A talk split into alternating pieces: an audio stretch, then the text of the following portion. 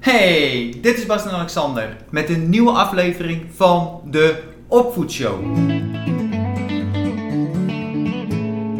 Herken je dat? Dat je kind heel specifieke eisen heeft? Dat het soms voelt alsof je het nooit goed kunt doen? Alles moet volgens haar manier gaan. En anders is er hommeles in de tent. Dit begint al na het wakker worden met aankleden en het kiezen van het outfit. Vervolgens moet het ontbijt op een specifieke manier klaargemaakt worden. En wee je gebeente als er ook maar iets afwijkt. Dan volgt een complete meltdown. En dan is de vraag: waar leg je op deze momenten de grens? En hoe kies je ervoor om erop te reageren? Ze moeten leren luisteren. Regels en grenzen zijn belangrijk en die moeten ze leren kennen. Straks op school gaat ook niet alles volgens hun zin. Dus ze moeten leren om zich aan te passen. Dus jij als ouder moet ingrijpen en ze die les aanleren. Maar aan de andere kant is die constante strijd het wel waard? En is dat wel realistisch? In mijn coaching komt dit scenario regelmatig naar voren. En veel vaker dan niet ligt de oplossing niet waar je denkt dat hij zou liggen.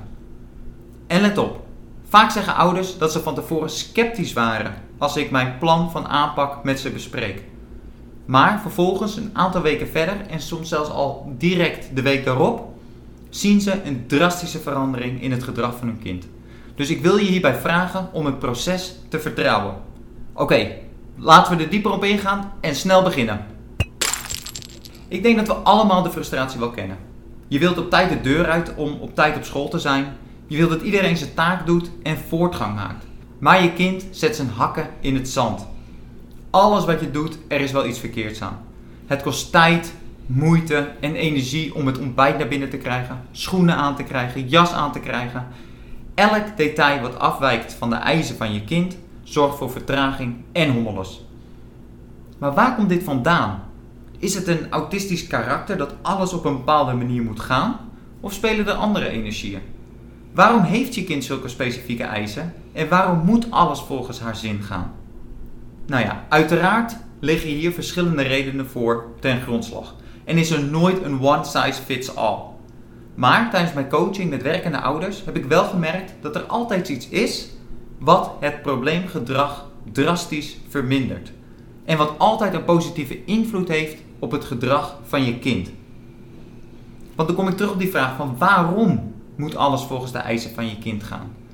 Waarom leeft het anders zoveel stress, frustratie en emoties op bij je kind? Veel vaker dan niet is er bij je kind een grens van frustratie bereikt. Die emmer die raakt maar niet leeg. En elke kleine tegenslag is er een te veel. En vandaar dat de emoties zo snel oplopen en zijn ze zo specifiek in hun eisen. En wat je krijgt is dat je in een visueuze cirkel terechtkomt. Want doordat je kind zoveel frustratie ervaart, kost het jou als ouder veel meer moeite om met het gedrag van je kind om te gaan. Waardoor je, en dat is natuurlijk heel logisch, op den duur veel minder geduld hebt. Maar het gevolg daarvan weer is dat je kind zich minder begrepen, minder gehoord voelt, waardoor die frustratie weer hoger oploopt en waardoor die cirkel van confrontaties steeds maar doorloopt. En waarbij de emoties bij kind als bij ouder steeds hoger oplopen. Waar we naartoe willen is dat op het moment dat het niet gaat zoals je kind zou willen, dat ze veerkrachtiger zijn. Dat als ze teleurgesteld zijn, dat die emotie niet overspoelt, maar dat ze om kunnen gaan met die teleurstellingen. En natuurlijk wil iedereen dat altijd alles naar zijn of haar zin gaat, maar hoe je op dat moment omgaat met die teleurstelling, dat is die sleutel. En ik zal je heel eerlijk zeggen, op het moment dat ik moe ben, dat ik honger heb of dat ik een shitty dag heb en mijn frustratieniveau hoog is, dan deal ik er zelf ook niet gemakkelijk mee. En dan kunnen emoties ook eerder bij mij naar boven komen. En het liefst uh, met mijn voeten op de grond stampen. En dit geldt hetzelfde voor je kind. Maar hoe reageer je er dan op als ouder? Moet je die grens trekken? Of juist het conflict vermijden? Nou, helaas ligt hier niet een eenduidig antwoord, omdat elke situatie vraagt weer voor een andere aanpak. Het hangt er namelijk van af. Maar op basis van eerder genoemde informatie. Dat we ervan uitgaan dat je kind dus die emmer vol heeft, gefrustreerd voelt, kun je wel anders naar de situatie kijken. En wat ik daarmee bedoel is dat jouw kind gerust wel weet wat goed en wat niet goed is. Dat je kind gerust wel weet dat het niet altijd naar zijn of haar zin kan gaan. Dat ze weet dat op school op haar beurt moet wachten en dat ze zich aan moet passen aan situaties. Maar op dit moment lukt dat gewoon niet. Het is niet van dat ze het niet weet, het is dat ze het niet kan. En dan is het goed om bij jezelf te bedenken van stel dat ik moe ben, honger heb, niet begrepen voel, genegeerd voel. Wat, is dan, wat zou dan mijn reactie zijn? En dat is dus niet een rationele reactie van hoe je weet hoe het moet en daarop reageren. Maar dat is een emotionele reactie waar veel meer energieën meespelen dan puur die situatie. Klinkt dat logisch? En om dan niet de grens te trekken, maar juist begripvol te reageren, zul je zien dat je kind zich veel vaker begrepen voelt, waardoor die emmer langzaam leeg gaat, waardoor ze veel beter met teleurstellingen om kan gaan. En let op, dit is een startsituatie. Waar we naartoe willen is dat we dus in die eerste week, in die eerste twee weken, een patroon doorbreken. Om die frustratieniveau naar beneden te brengen. Hier start je dus mee. Laat zien dat je hem ziet, dat je hem begrijpt. En dan na verloop van tijd, nogmaals, dit kan al binnen een week zijn, het kan al heel snel zijn, kun je dan langzaam de touwtjes weer iets strakker aantrekken, waarbij je meer een grens kan trekken maar wel op de juiste timing, op het juiste moment. Dat die frustratie dus een stuk lager is. De boodschap die ik mee wil geven binnen deze aflevering is dus om niet vanuit een principe een grens te trekken. Dat je zegt van nou, ik wil eigenlijk niet dat hij of zij dit doet. Maar omdat hij er zelf een punt van maakt, een soort van strijd van maakt, ga ik op mijn strepen staan en wil ik niet een pushover zijn of van ik ben de baas, dus ik moet het regelen. Dat is die principe waar ik weg van wil blijven. Maar dat je dan ook wel eens kan zeggen van, weet je wat, ik laat deze gaan om die conflicten te verminderen. Om uit die cirkel van conflicten te komen. Het klopt, je kind moet leren wachten, luisteren en met teleurstellingen omgaan. Maar kijk wel van op welk moment ga je die leerschool aanbieden. En dus nogmaals, op het moment dat die frustratie al zo hoog is, dat die emotie zo hoog is, is niet het moment om op dat moment de leerschool aan te gaan. En dat is hetzelfde als van, ook als volwassenen zijnde, van als ons iets wordt opgelegd van dat het absoluut niet mag, dan krijg je een soort van recalcitrantie over je heen van, ik zal wel laten zien dat het mag. En probeer die strijd dus te vermijden. Kijk eerst naar die emotionele staat van je kind. Zorg dat die zich gehoord en begrepen voelt. En van daaruit zakt die emotie, zakt die frustratie, waarbij je dan veel verder kunt komen dan wanneer je direct er tegenin gaat en dat conflict aangaat. En nogmaals, dus soms is het zo dat die frustratie is al laag, ze hoort zich al begrepen en kun je die grens trekken. En een andere keer is het juist goed om op dat moment die frustratie naar beneden te brengen en dus iets te laten gaan. Eigenlijk uit principe, je eerste reactie is om er tegenin te gaan, maar negeer die en laat het soms eens gaan. En geloof me, je komt er direct achter of je het goed hebt ingeschat of niet. Want op het moment dat jij denkt van nee, nu ga ik op een strepen staan en trek ik die grens en er volgt een emotionele meltdown, dan weet je dat die touwtjes te strak zitten en dat je eerst moet laten zien dat je hem hoort of ziet. Of juist als je het laat gaan en er komt zo'n boevige glimlach op zijn gezicht, dan weet je dat de touwtjes te veel vieren. Dus speel daarmee. En je hoeft het niet in één keer direct goed te hebben. Het gaat erom dat je dat, je, dat je dat leert. Dat je dat leert inschatten en dat je daarmee speelt en daar bewust dus mee omgaat.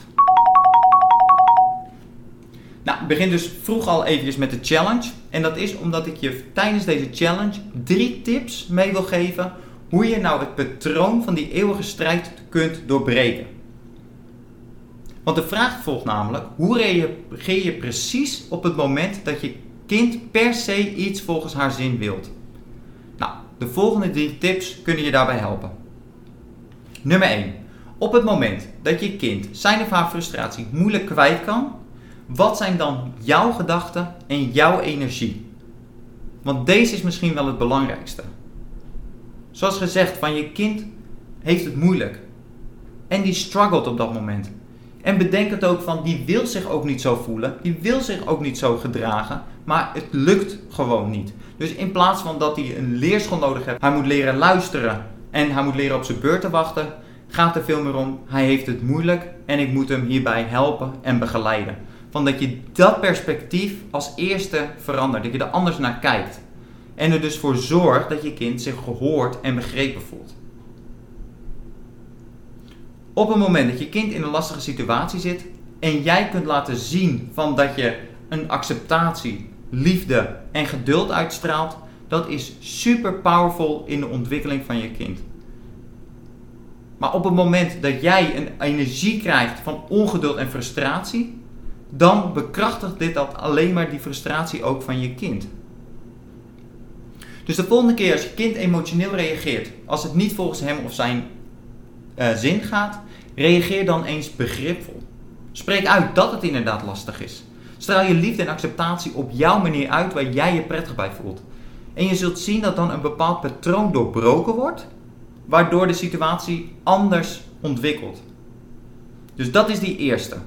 Die eerste reactie op het moment dat je kind het moeilijk heeft, hoe reageer je daarop?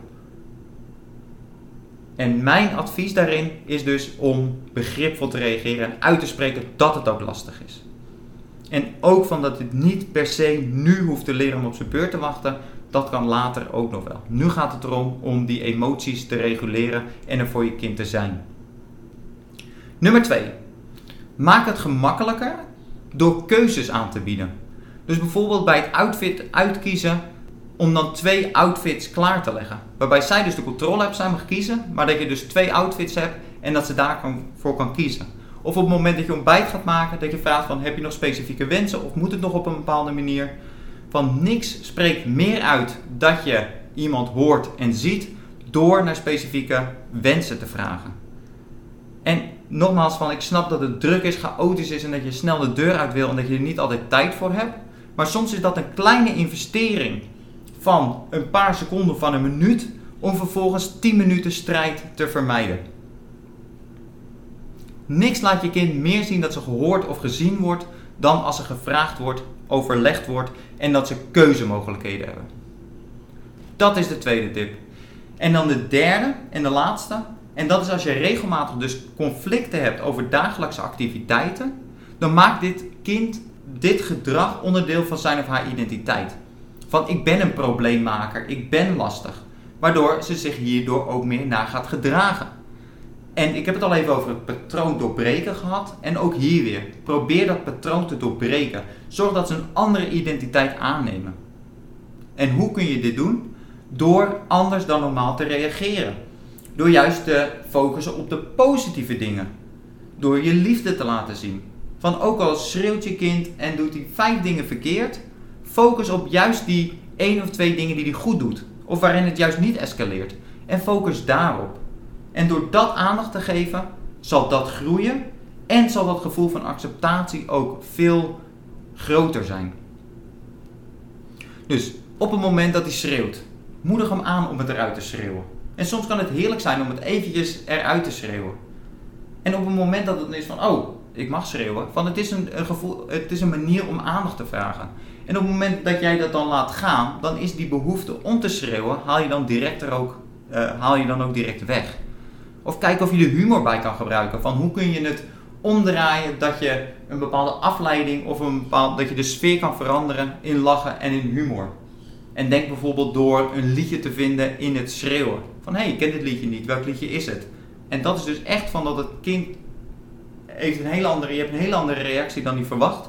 Waardoor die kan gaan lachen of waardoor het een uh, andere situatie kan worden. Of juist om een compliment te geven.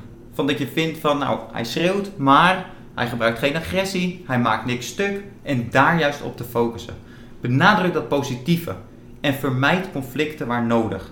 Kom uit die negatieve conflictspiraal. En vergeet nog even de lessen van dat hij moet leren luisteren, leren op zijn beurt te wachten. Want dat komt wel. En de kans is super groot dat hij dat ook wel weet. Maar dat door die frustratie dat het nu ook gewoon niet lukt.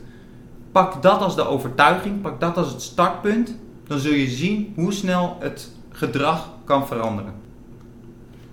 En op het moment dat het dan verandert, dan kun je weer verder gaan met normen en waarden bijbrengen, grens aan, uh, aanleren, maar speel hiermee. En doe dit niet te snel en te vlug en doe het niet uit principe. Nogmaals, de kans is super groot dat op het moment van jij als ouder bent het voorbeeld en je kind volgt jou als voorbeeld. Dus automatisch worden die normen en waarden al overgenomen. Dus de kans is super groot dat hij al weet wat goed en niet goed is en dat het probleemgedrag verdwijnt op het moment dat hij zich gehoord en begrepen voelt. Hoe kijk je hiernaar? Zoals ik al zei, van, ik heb vaak ouders die in het begin sceptisch zijn, maar vervolgens wel de resultaten zien en dan het vertrouwen groeien. Zal dit moeilijk voor je zijn om dit uit te voeren? Of hoe zal je leven eruit zien als deze momenten gemakkelijker worden en dat het gezellig is met humor in plaats van die eeuwige strijd? Als je hier nou verder over wilt praten, of zoals ik al zei, het is niet dat one size fits all. Als je hier nou vragen over hebt, twijfel dan niet om een e-mail naar me te sturen en je vraag te stellen. Want dan kunnen we er samen naar kijken. En dan kunnen we kijken van wat een meer op maat gemaakte aanpak voor jou is. Dit was de aflevering voor vandaag. Heel veel succes weer van de week. Zet hem op, je kunt het. Tot volgende week. Ciao.